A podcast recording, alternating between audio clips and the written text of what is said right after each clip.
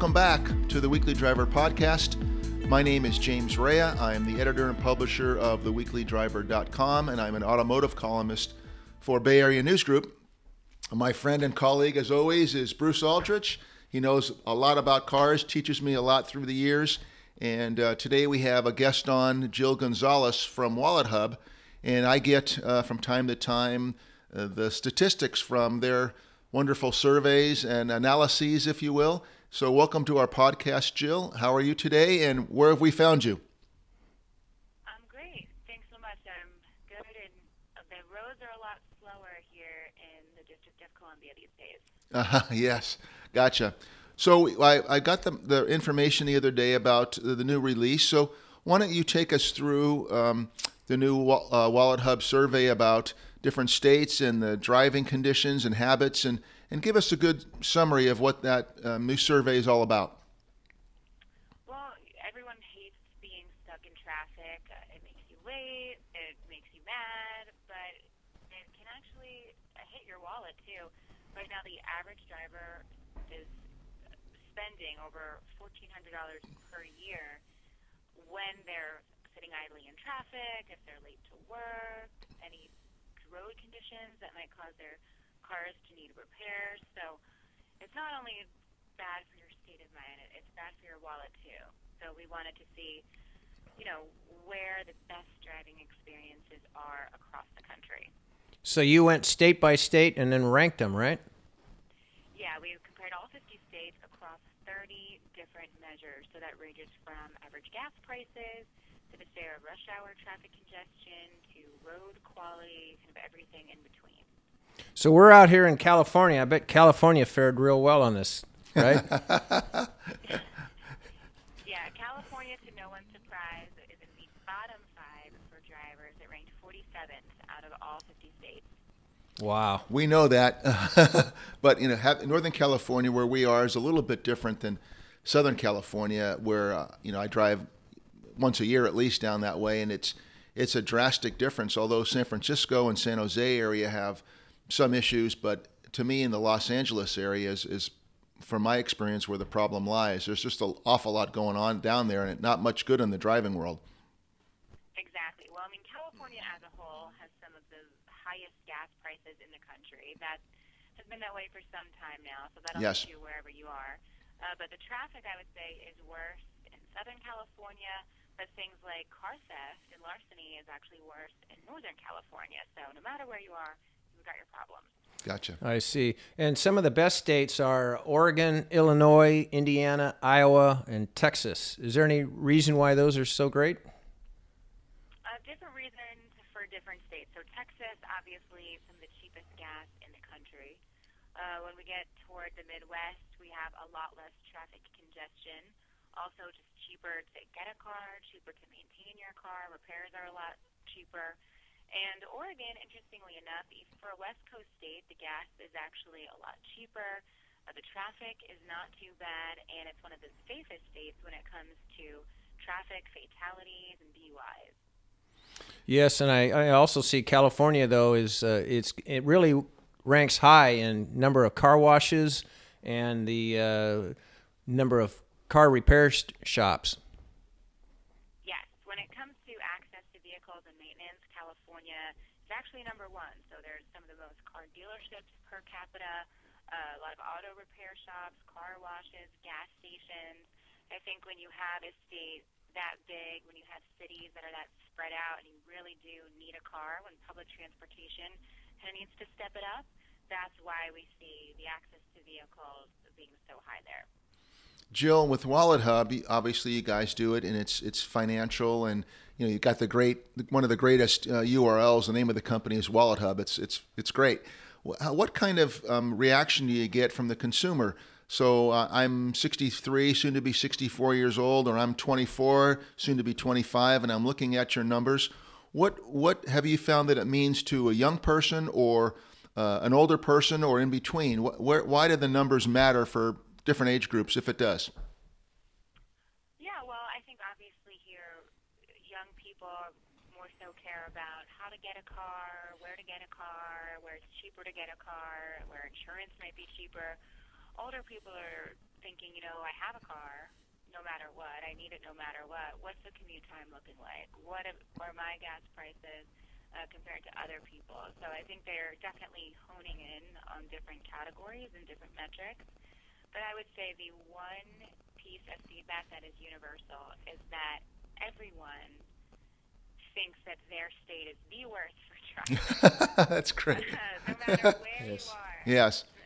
Um, so I think it's funny, you know, a lot of these people in Texas or in Oregon would say, wow, so we have it pretty good actually. That's crazy because, you know, my commute is X long every day. So I think that is one thing, you know, we're all in our little bubble. So it's interesting to see how much better or how much worse we have it than people driving, you know, some sometimes, you know, maybe only 30 miles away just makes so much of a difference. I should have know. I should know this by now. But when you do a survey like this or an analysis like this, what kind of numbers are we talking about? How many? Um, one company calls them respondents. One you know, different names for for the same thing. Uh, what kind of um, slice of the pie, if you will, have you have you done this with with the drivers? So this is not a survey. This is a study. Yes. These are all numbers when we look at, you know, say how many car dealerships there are per capita.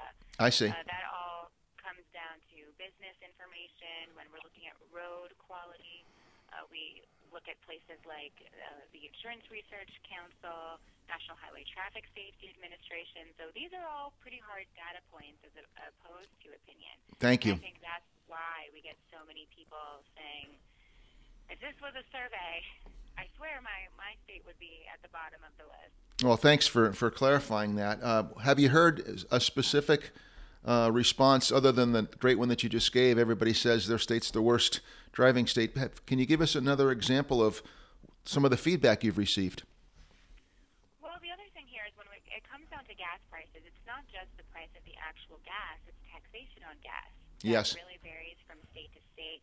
And how that taxpayer money is used is also different. In some states, you can use that on education. You know, you, it can go really to anything. In others, by law, it has to go back to road quality and maintaining highways and roadways. So there's a, a certain state where uh, I think Washington State is a good example. Washington State is in the bottom five. It actually ranks worse than California in this place. It has a little bit more safety issues, less places to repair your car, et cetera, and worse road and bridge quality when it comes to infrastructure.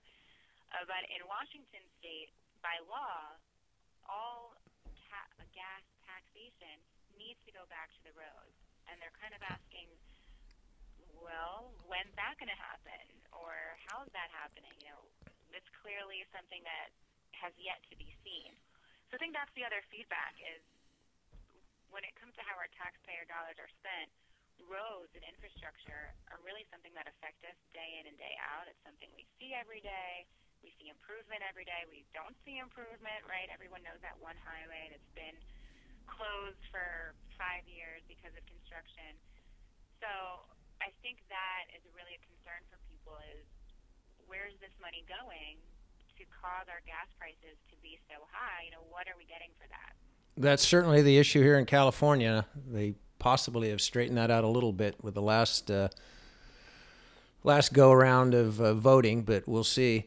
Um, one in- interesting thing I saw on your uh, your survey is the Study. safety. Yeah, We- sorry. I, I was corrected, so it's going to be on my forehead now that it's a study. was the the safety issue and what is safety? You know, that that includes uh, car theft rate, uh, how the state handles DUIs, um, how all the driving lane uh, laws are written. What other what else do they look for for safety?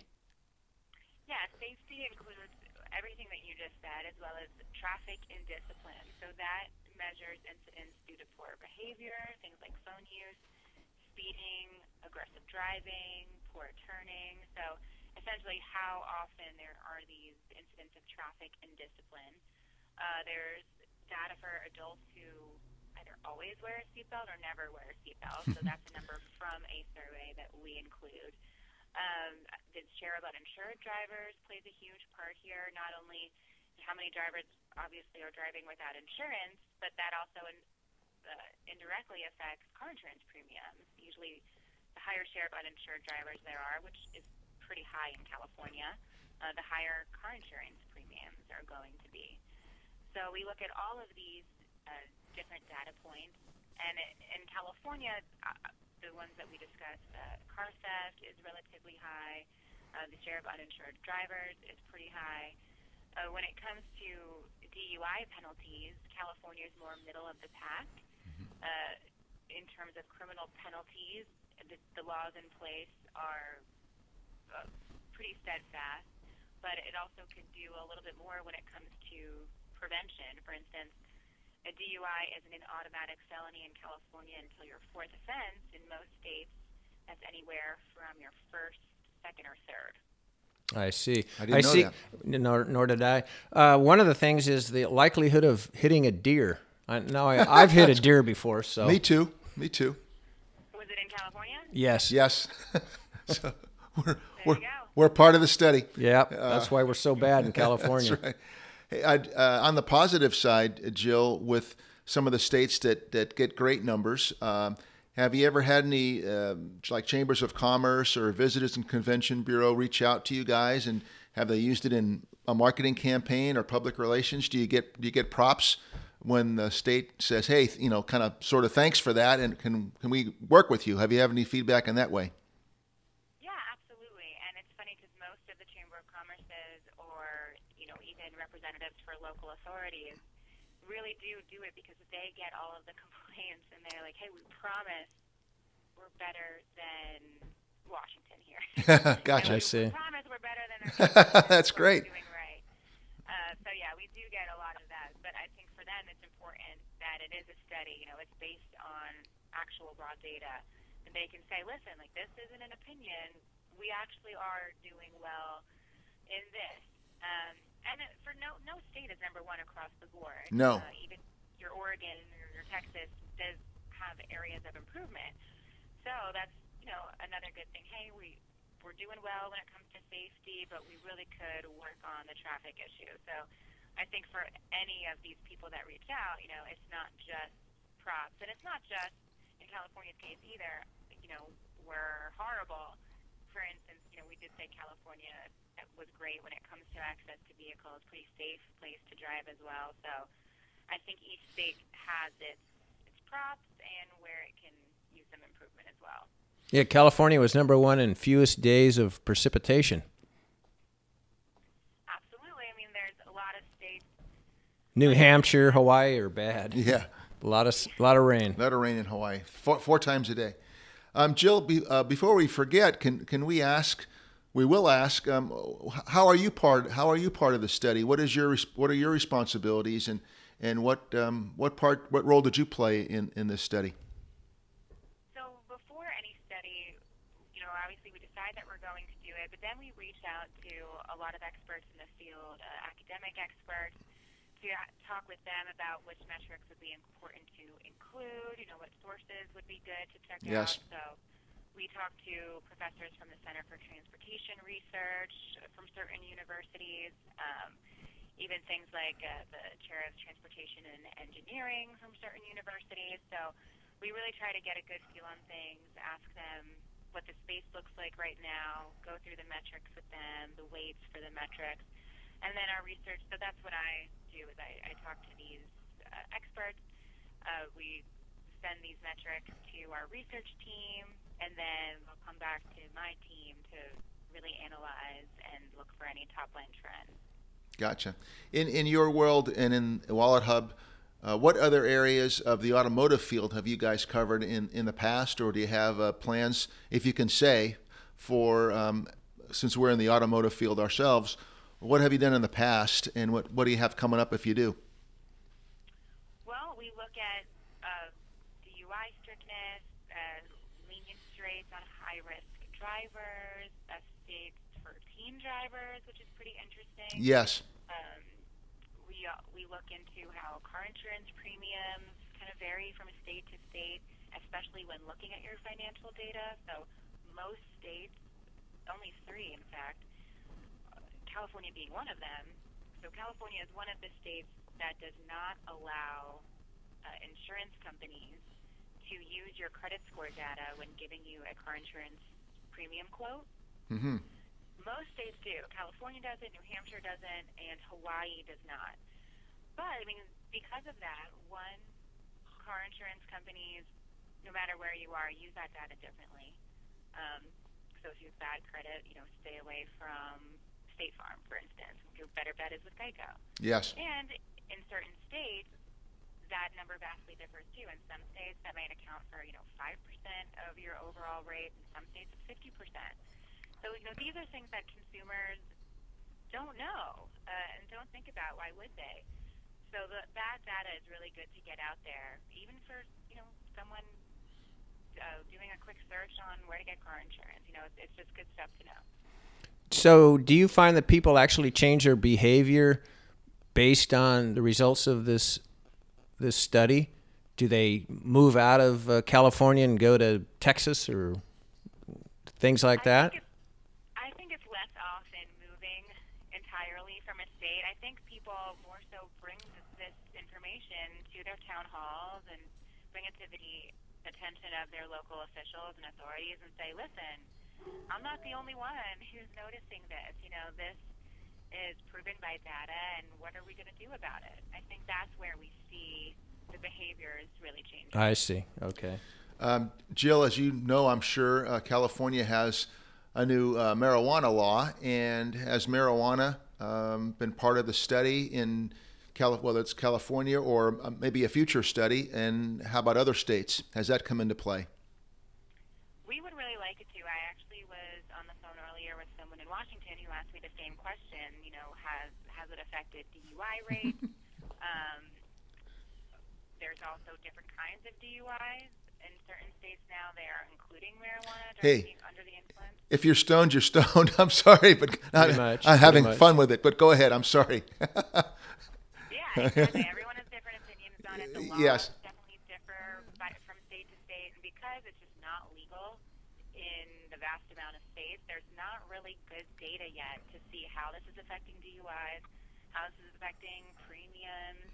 So we're still waiting on on that kind of data too to include in this study or to include in a different type of DUI study. But yeah, that's one thing that in every state where it's legal, I am always asked. The Weekly Driver podcast gets support from AmericanTrucks.com. Visit www.americantrucks.com. Another uh, theoretical question: uh, How will autonomous cars play into this, or, or is there something on the horizon, or what? What does your industry or your studies think about autonomous driving in cars? So that's another thing where there's not a lot of data on it yet, obviously, uh, but we do expect it to come into play at some point, um, especially with any type of new technology, but particularly these autonomous cars, because there has been, uh, you know, anytime something goes wrong, it's very heavily reported. Every, anytime something goes right, it's really not so much. Right. Right. So I, I think that's kind of getting the way, eh, getting of its own way. Um, so it, from a driving standpoint, that's going to be something that's really interesting to see. From an insurance standpoint, you know, how do you insure these things? That's going to be something that's very interesting. So that's something that we're keeping an eye on as well. But uh, we've done this study now for three years. Every time we ask that question to our experts, they say the same thing, which is just there's no way to know yet. Wait and see. Okay. In another area, I hope I'm not repeating my questions here, but what what kind of feedback or relationships do you have with the manufacturers, if, if there are any, for different car manufacturers? Are they um, using the data um, in, in their world to make a car safer or in some other uh, area? We don't hear much from the manufacturers themselves. Uh, we he- certainly hear much more from the insurance companies, Yes. um, especially when we look into you know how financial data is used. Um, but I think the manufacturers themselves have a lot on their plate. certainly, they, they certainly do. Yes. Yeah, when it comes to safety, when it comes to lawsuits, when it comes to uh, big tax questions, as of late, uh, GM, you know, comes to mind. Um, so I think it's it's not something that's entirely on their radar. And for this study, you know, we don't really get manufacturer specific either. Yes. Okay, fair enough. What does WalletHub in general? What, what do you guys do? We are a pro consumer website. We try to take all of this data that exists and that is publicly available, but that's hard to get your hands on, and once you do, really hard to make sense of. We try to put it all in one place uh, and try to localize it so that you know what it means for you versus your neighbors versus your region. Uh, so we do this certainly in when it has to do with cars, with driving, uh, with where you live, with where you work, the job prospects in a certain market, um, how employment is shaping up, even how the shutdown affects your wallet. Um, so we really try to dig deep and see where people are affected and hopefully put it into information that you can then use to act on your own, whether it's relocating, whether it's making a different decision when buying, or to give it to your local officials, to your town halls, so that it can get to the right people. I see that you can go to wallethub.com, your your uh, website, and you can go under tools, and that's where you find the the latest uh, studies. Yes, head to tools. And that's where you, where you will see articles and studies. You can see exactly where your site ranks, a little bit more as to why, kind of how what metrics we use, where we got them from, and how we got to them. It's one of the great names, as I mentioned earlier. Do you know the backstory of the person who came up with that URL and and um, bought the URL years ago? It, it's once you hear WalletHub, you don't you don't ever say what's the what's that URL? What's the name of that company again? It just it sticks with you very much. So, is there a good backstory to how the site came about? Yeah, the site came about. Uh, our CEO Odysseus Papadimitriou, he um, actually used to work for Capital One. He was an executive there, and his wife was looking into financial advisors and actually picked a fraudulent financial advisor. Mm-hmm. So on a, a consumer level, um, you know, he saw this happen to his own family, where consumers just don't are not armed with all of the right information. I mean, this was about a decade ago, so things have changed certainly for the better. Yes. Um, but that's where he got, got into making this website to really arm consumers with knowledge they need to make educated financial decisions. And now he's out of the credit card space and into the helping consumer space. I see. Was it was the name his idea? Yeah. Gotcha. Okay. One other thing. Yes, you please please do, and we could learn how to say his name at some other point. But you said it very well. you know. One other thing, uh, back to the uh, study, uh, just to put it in perspective, I, I saw that uh, uh, they take the 25 worst cities to drive in, and uh, the U.S. has 10 of those cities. So we got yeah. we got a lot of bad ones.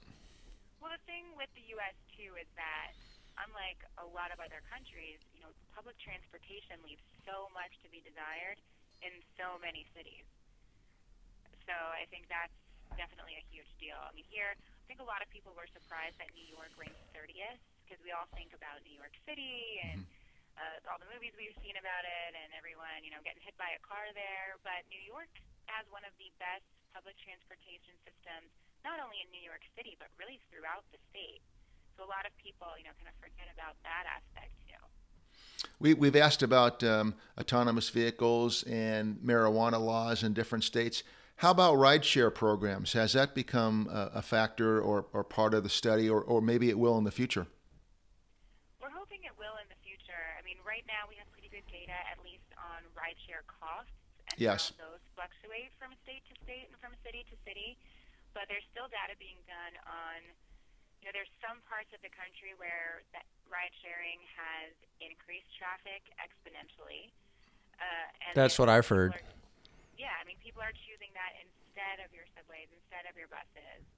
Um, and there's some parts of the country where it's made getting around a lot easier, and it's decreased uh, DUI fatalities and things like that. So it, the data that you can use certainly can be used in both directions. So it's interesting to see, you know, net is this a benefit or a detriment to drivers?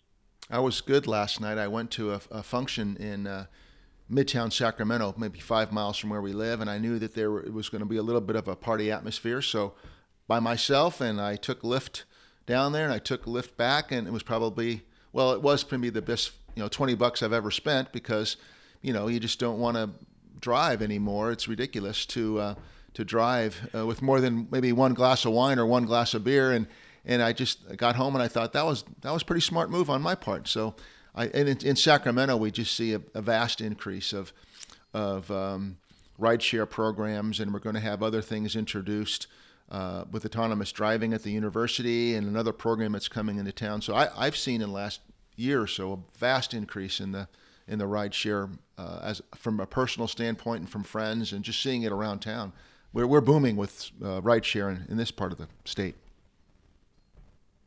Yeah, absolutely. And it's interesting here. I mean, in D.C., I know that the city itself has had to input a specific no drive zones uh, on Friday and Saturday nights that are just for Uber and Lyft pickups to help to mitigate traffic around those parts. Yes. Never heard of that. Even, yeah, I mean, even the way that it's shaping uh, you know, driving laws and the way it's reshaping how people drive at night, uh, which roads you can use, it, it's all really fascinating. So that's as that as more of those types of programs pop up in major cities, that's going to be interesting just to see how our roads are remapped.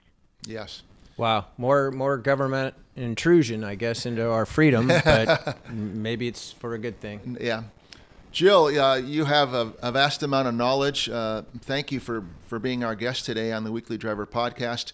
It's always nice to speak to someone who just, you know, you obviously love what you do and you're immersed in it and you have great numbers and statistics and you gave us some good education. So Thank you for being our guest today on the Weekly Driver Podcast. We want to thank uh, Jill Gonzalez from WalletHub and everybody check out their site. It's just uh, you can spend all day on it because there's just a whole bunch of information on it that's that's great.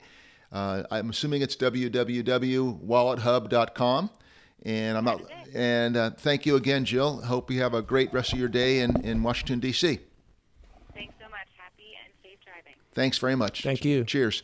Before we leave today, we want to uh, congratulate um, our friend uh, Alex Honnold. Uh, about a year ago, Bruce and I drove to Las Vegas to go to the Consumer Electronics Show, and we had the opportunity to meet with and, and interview Alex uh, in his van, uh, which he still likes to spend a lot of time in as opposed to his home.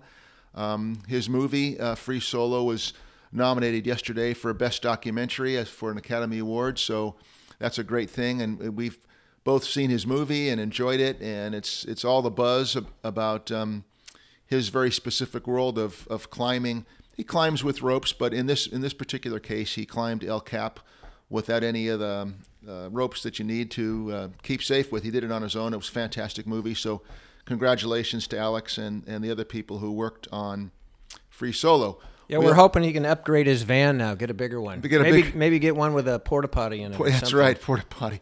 Um, and before we go, also, please uh, visit our website, uh, www.theweeklydriver.com. I, we do have an Amazon program there that you can uh, support us by buying on Amazon, and it's the same price of things that you would buy directly from Amazon. So please consider um, shopping on theweeklydriver.com's Amazon affiliate program. And uh, thanks for being our guest today, and we'll talk with you next week. The Weekly Driver podcast gets support from AmericanMuscle.com, your late model Mustang and F 150 authority, bringing you the hottest products and top notch customer service for over a decade. No one makes it easier to modify your ride. Visit AmericanMuscle.com today